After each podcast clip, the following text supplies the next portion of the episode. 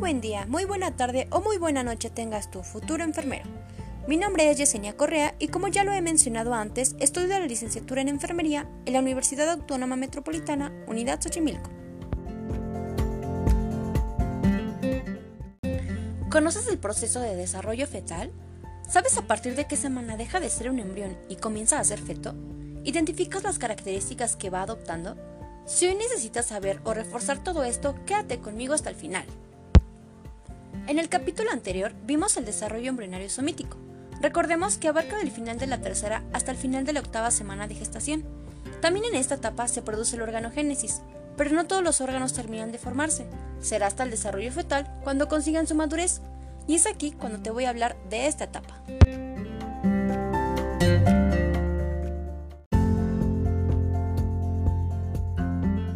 El desarrollo fetal comienza al inicio de la semana 9 y termina hasta el nacimiento, que puede ser de las 37, prolongándose hasta las 42 semanas de gestación, llamándose postérmino.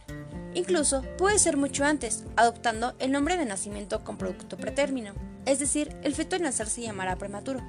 Esto último es como un dato, ya que no me voy a enfocar en ello. En esta etapa ya se pueden distinguir todos los órganos y extremidades del feto, concluyen su morfogénesis aquellos órganos que aún no lo habían hecho en la etapa embrionaria, como el paladar y la piel, y otros alcanzan la madurez morfológica y funcional suficiente para enfrentarse a la vida postnatal, como el corazón, el pulmón, el encéfalo. Sin embargo, otros alcanzarán su madurez hasta después del nacimiento. En el periodo fetal no hay división en estadios como en el embrionario, pues no hay un cambio tan drástico, al contrario, los cambios que se presentan son más lentos, sin embargo, los que hay son muy importantes como las dimensiones, volumen y peso del feto. Ahora sí veamos qué sucede en el periodo del desarrollo fetal.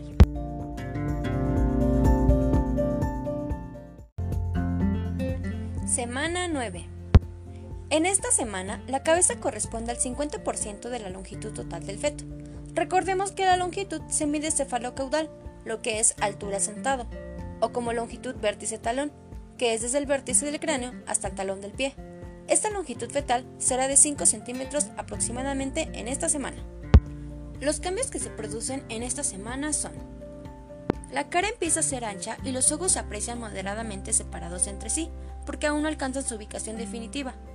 La nariz se aprecia con claridad, los pabellones auriculares están ya bien conformados, despegados de la superficie de la cabeza. Las extremidades inferiores todavía son un poco más cortas y están menos desarrolladas que las superiores. Los genitales externos empiezan a ser diferenciados. También puede apreciarse aún vestigios de la cola del embrión y el orificio anal ya se ha perforado. El riñón concluye su morfogénesis y se forman las cuerdas vocales. Semanas 10 a 13. Estas semanas van a corresponder al tercer mes del desarrollo intrauterino, es decir, al final del primer trimestre del embarazo. En este mes, el feto alcanza una longitud entre 4.5 y 5.2 centímetros. La cara adquiere un aspecto más humano. Los ojos, que al principio se encaraban hacia los lados, se desplazan al lado central de la cara. Las orejas se acercan a su posición definitiva en los lados de la cabeza. La proporción de la cabeza al cuerpo disminuye a un tercio de la longitud, los miembros superiores alcanzan su proporción casi definitiva y aparecen los esbozos de las uñas en los dedos. Los genitales externos comienzan a ser claramente identificables, por lo que ya se puede determinar el sexo. El feto es capaz de efectuar movimientos faciales y de rotación y retroflexión de la cabeza. También comienza a deglutir el líquido amniótico. Realiza movimientos respiratorios y se comienza a excretar orina en la cavidad amniótica. Se concluye la morfogénesis gruesa del sistema nervioso central y el sentido del gusto se hace presente. Semanas 15 a 16. Comienza el cuarto mes del embarazo. La longitud del feto alcanza los 10 y 15 centímetros. Se identifica un vello muy fino a nivel de la cabeza. En los miembros superiores, las uñas ocupan la mitad del lecho ungueal. Los miembros inferiores alcanzan casi su proporción relativa y las uñas son un poco más largas. El orificio anal aún no está permeable y los genitales externos comienzan a ser más definitivos.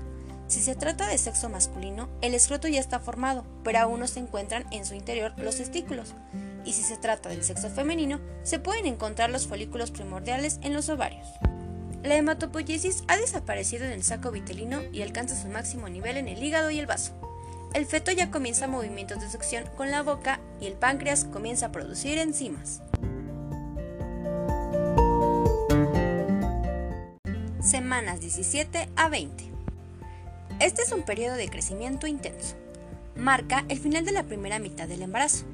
La longitud del feto oscila entre los 12.5 y 19.5 centímetros.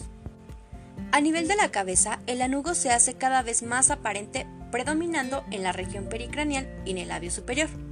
A partir de la semana 19, las pestañas y las cejas aparecen, el cual comienza a acumularse vermix gaseosa, que es una secreción blanquecina producida por las glándulas sebáceas del feto.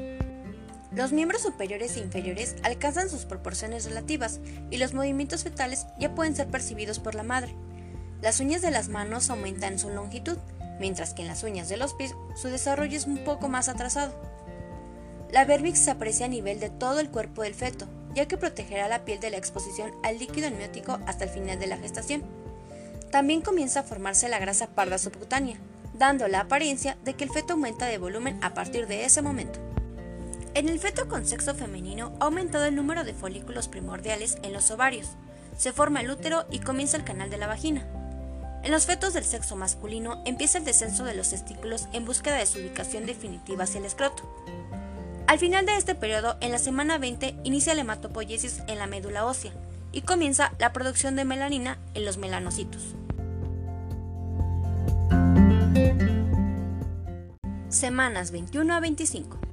Durante este periodo, la capacidad del feto alcanza a sobrevivir fuera del útero, llamándose viabilidad fetal. Esto es en caso de que hubiera alguna interrupción del embarazo, espontánea o inducida. El peso del feto llega hasta los 800 gramos aproximadamente. Las uñas alcanzan el borde del dedo. El color de la piel se va pareciendo más a la que presenta el recién nacido de término. En el pulmón ya existe una gran cantidad de vasos capilares y los neumocitos tipo 2 comienzan a secretar el factor surfactante pulmonar, permitiendo la distensión de bronquiolos, sacos terminales y una gran capacidad de intercambio gaseoso.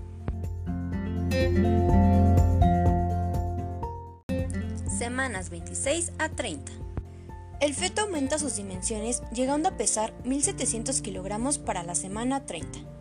Los movimientos respiratorios de un feto de estas semanas son muy importantes ya que preparan al pulmón y a los músculos respiratorios para su función después del nacimiento. La maduración pulmonar cada vez es mayor, por lo que si se diera un parto prematuro, las capacidades de sobrevivir serían un poco más altas. Sin embargo, los cuidados neonatales en un recién nacido prematuro deben ser muy importantes, ya que también puede ser todo lo contrario. En la semana 28, el feto ya puede abrir y cerrar los ojos. Los riñones fetales producen una cantidad de orina que es vertida a la cavidad amniótica, por lo que esta representa el mayor contribuyente del líquido amniótico durante la segunda mitad del embarazo. Semanas 31 a 38. Durante estas semanas, el feto ya llega a pesar 3.000 gramos aproximadamente. El cráneo es el que posee el mayor perímetro de todas las partes del cuerpo, el cual es importante para el paso a través de la vía del parto. La coloración de la piel se hace cada vez más rosada y el volumen de sus extremidades va aumentando. Al sistema que le falta maduración es al nervioso, pero tiene la suficiente para regular el funcionamiento del cuerpo del recién nacido. También durante estas semanas el feto incrementa considerablemente la grasa, alrededor de 14 gramos al día. En caso de que el embarazo sea prolongado, es decir, después de 38 semanas, el bebé que se obtiene puede tener sobrepeso, piel seca y apergaminada, disminución y ausencia del anugo y vermix gaseosa, y uñas largas en pies y manos, por lo que el riesgo de mortalidad neonatal aumenta.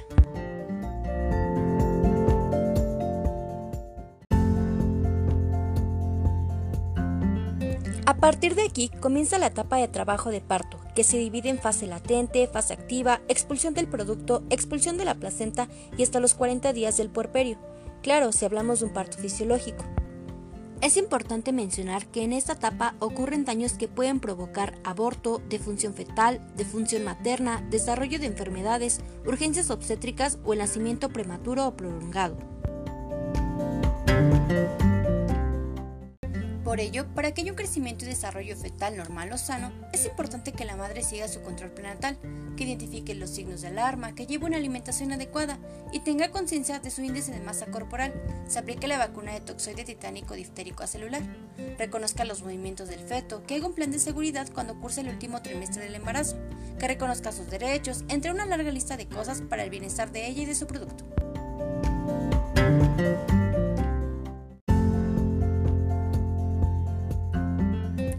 Con esto termino el tema de desarrollo fetal, esperando que te haya servido de mucho para lo que sea que lo necesites. Se despide tu colega Yesenia Correa.